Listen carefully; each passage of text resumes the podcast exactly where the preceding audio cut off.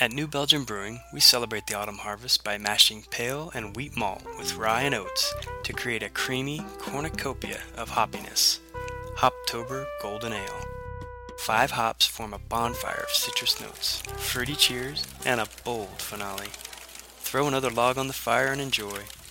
Employee owned, wind powered, committed to sustainability, New Belgium Brewing. Follow your folly. Ours is beer. Find your flavor online at newbelgium.com. With additional support from Kuat Racks and Patagonia. This is The Shorts. You're listening to the Dirtbag Diaries. The sun set as Scotty, the NorCal hippie, and our resident geologist and astronomer explained the geology of the High Sierra. Tectonic plates converge and collide. The less dense plate rises up as the denser ocean plate is thrust underneath, forming what geologists call a zone of subduction. Scotty illustrated his point with extended fingers, fingertips touching, knuckles buckling upward, symbolizing the coastal range and High Sierra uplift. We sat at our camp table, two dads, two seven year old boys, and Scotty the hippie. Beneath us, we imagine the tectonic collision that kept these mountains afloat.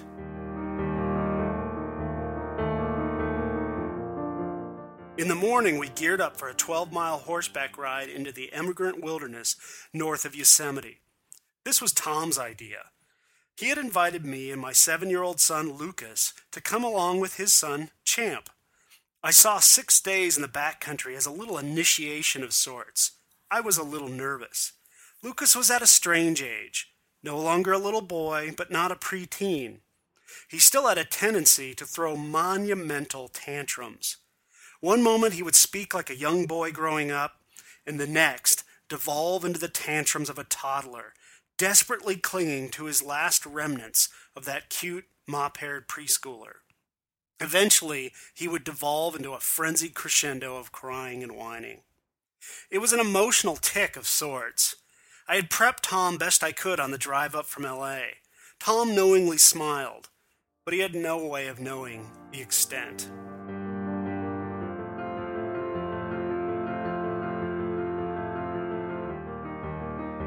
That first day, we rode five hours over perfect Sierra meadows and granite steps.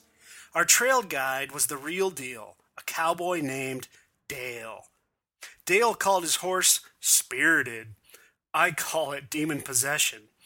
The boys idolized him from the moment they heard his cowboy wisdom. He could get away with saying things like, Come on, boys, cowboy up. This ain't no picnic. They responded directly to him. It didn't work as well when I tried it. Cowboy up sounded ridiculous coming out of my mouth. We topped out at Deer Lake in mid afternoon, surrounded by granite domes, water punctuated by islands of stone, pine, and wildflowers. The place was all ours. In the backcountry, there's a strange mix of self reliance and community. Each individual must take care of himself, and the whole must depend on each other to complete the menial tasks like hygiene, cooking, shitting, washing dishes, getting water, building fires, collecting wood, and having a great time hiking, scrambling, exploring, and fishing. Now, the burbs make us soft. Self reliance and community are not concepts easily understood and digested by adults, much less seven year olds. Cowboy up, a term that never would have passed my lips in the city, gained a certain eloquence, a kind of poetry that summed up the need for these young boys, not little, but not yet big, to step up to responsibility. As the week progressed, the fishing improved, the views became bigger, the smells more familiar, the nights more comfortable, and I felt my little boy grow into a less little boy.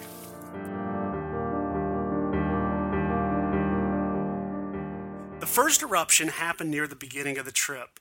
Lucas refused to do something for his own safety, went into a ferocious tantrum, and was grounded from grafting on the lake.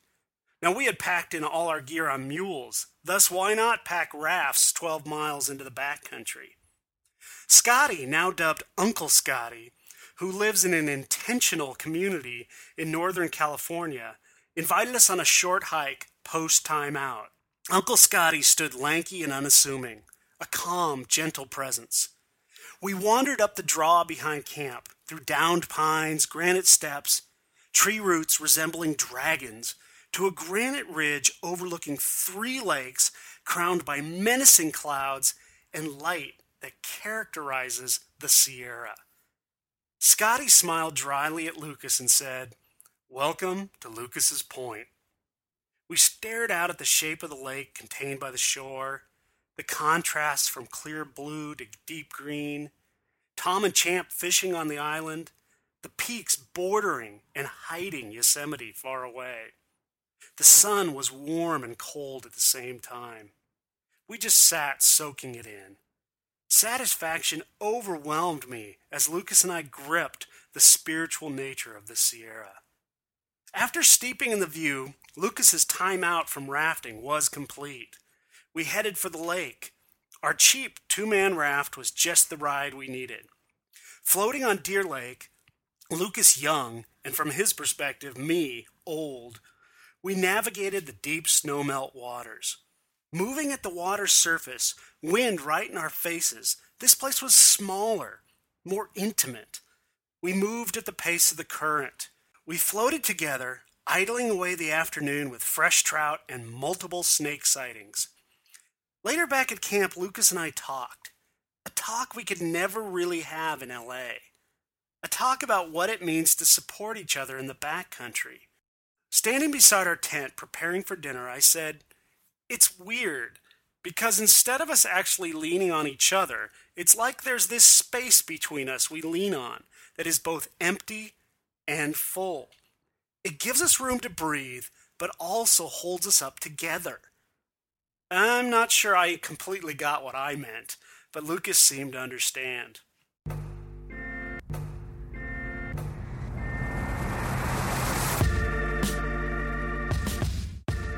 Days passed. The hikes were long, some on trail and some cross country. The tantrums persisted. If parenting is nothing else, it is humbling. As I threw my 50 pound son over my shoulder, screaming and crying, my head sagging with embarrassment, the mantra in my head stating, Hold your head high. I tried to reason with him, sit with him, discipline him, but once again, cowboy wisdom was the only thing that made sense.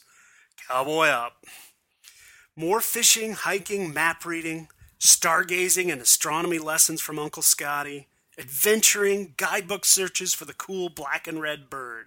The boys loved it, but the tantrums still came.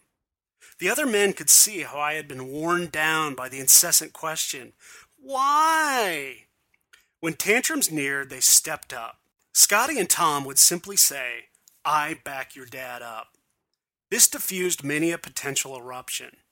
I'm sure they harbored secret fantasies of us going off to our own campground, but the way in which they rallied was admirable. The boys were asked to do more and more around camp. The Sybil like behavior continued, but less frequently. The week went fast, and we got more and more into the Sierra groove.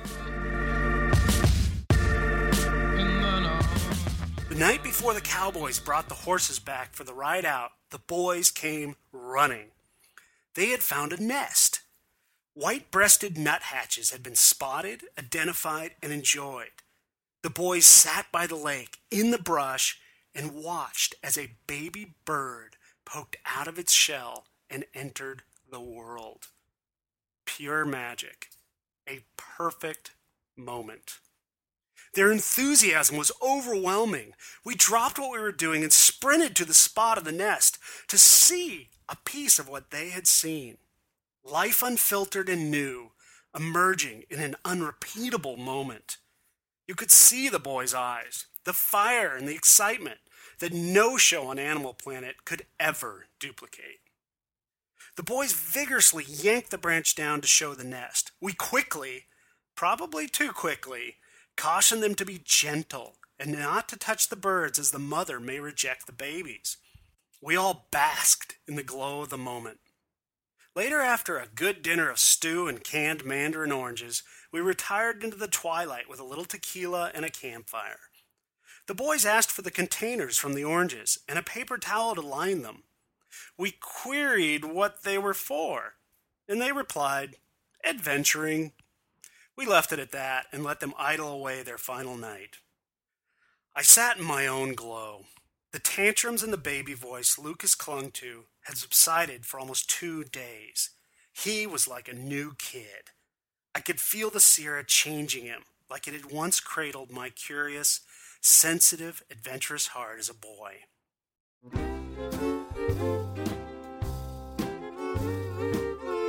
The next morning, the guides arrived with the horses and mules. We mounted up for the 12 mile ride back, content, dirty, and renewed.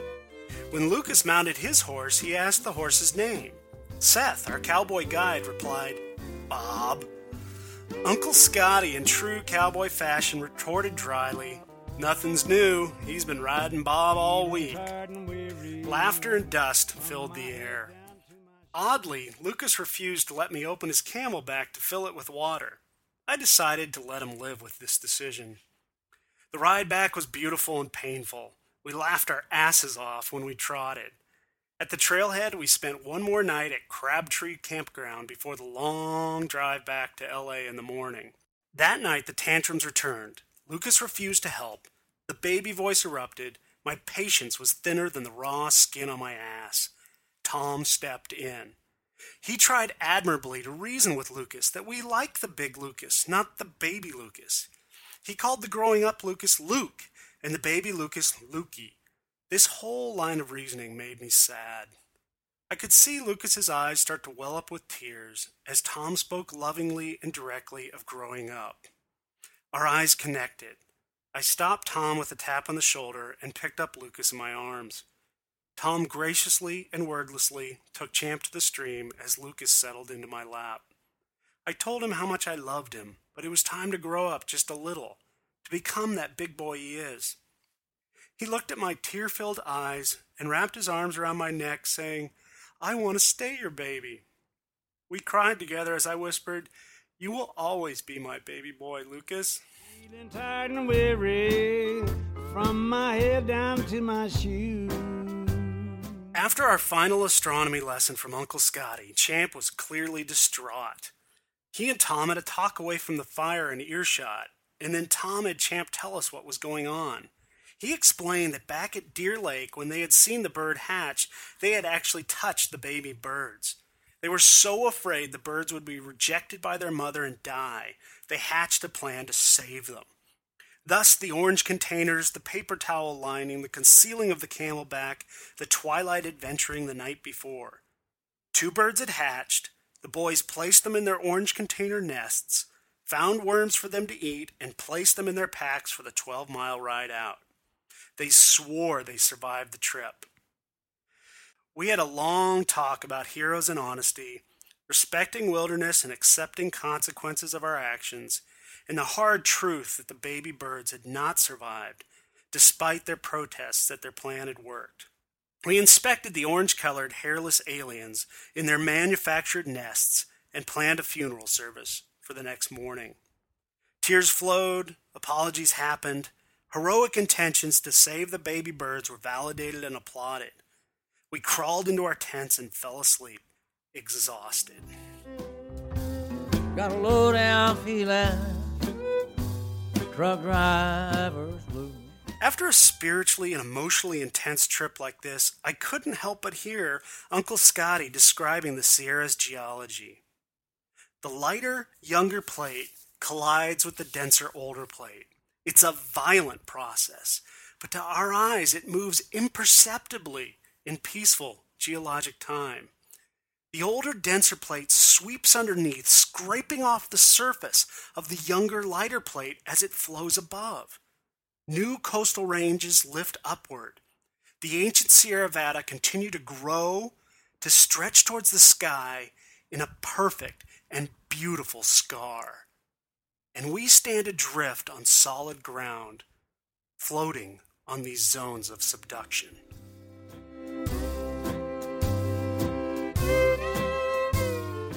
My name is Bob Nydam, and this is my short.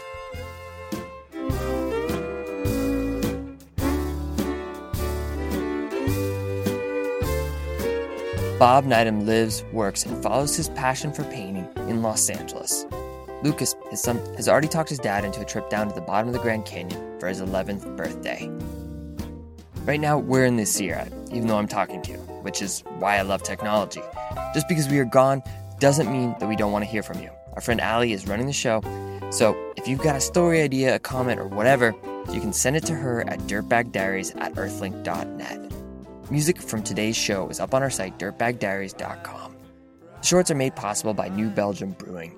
For those of you in Colorado and in the Southeast, you can still catch the second half of the Clips of Faith tour. It's a complete New Belgium style movie event bonanza created by people like you and me. This is a bunch of films they put together and put on tour, and you can find out scheduling information at clipsoffaith.com. Support comes from Kuat Racks. If you're interested in a bike rack, friend these guys on Facebook. If you've got questions about something, it's a great place to go for bike rack information. Find out more information at kuatracks.com.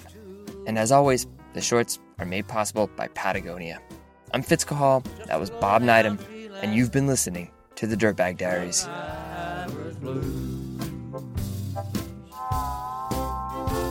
Just a low down feeling truck driver's blue.